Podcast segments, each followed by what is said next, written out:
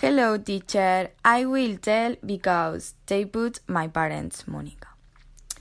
When my mother I was pregnant with me, they made an agreement my parents. If I was a boy, my mom chose it the name. If I was a girl, my dad chose it. My dad wanted to call me Estela, uh, but my mother did not like it. Who could they not agree? They asked me grandmother.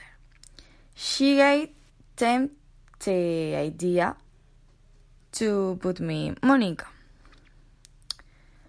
Uh, my dad saw it beautiful because my mother is called same.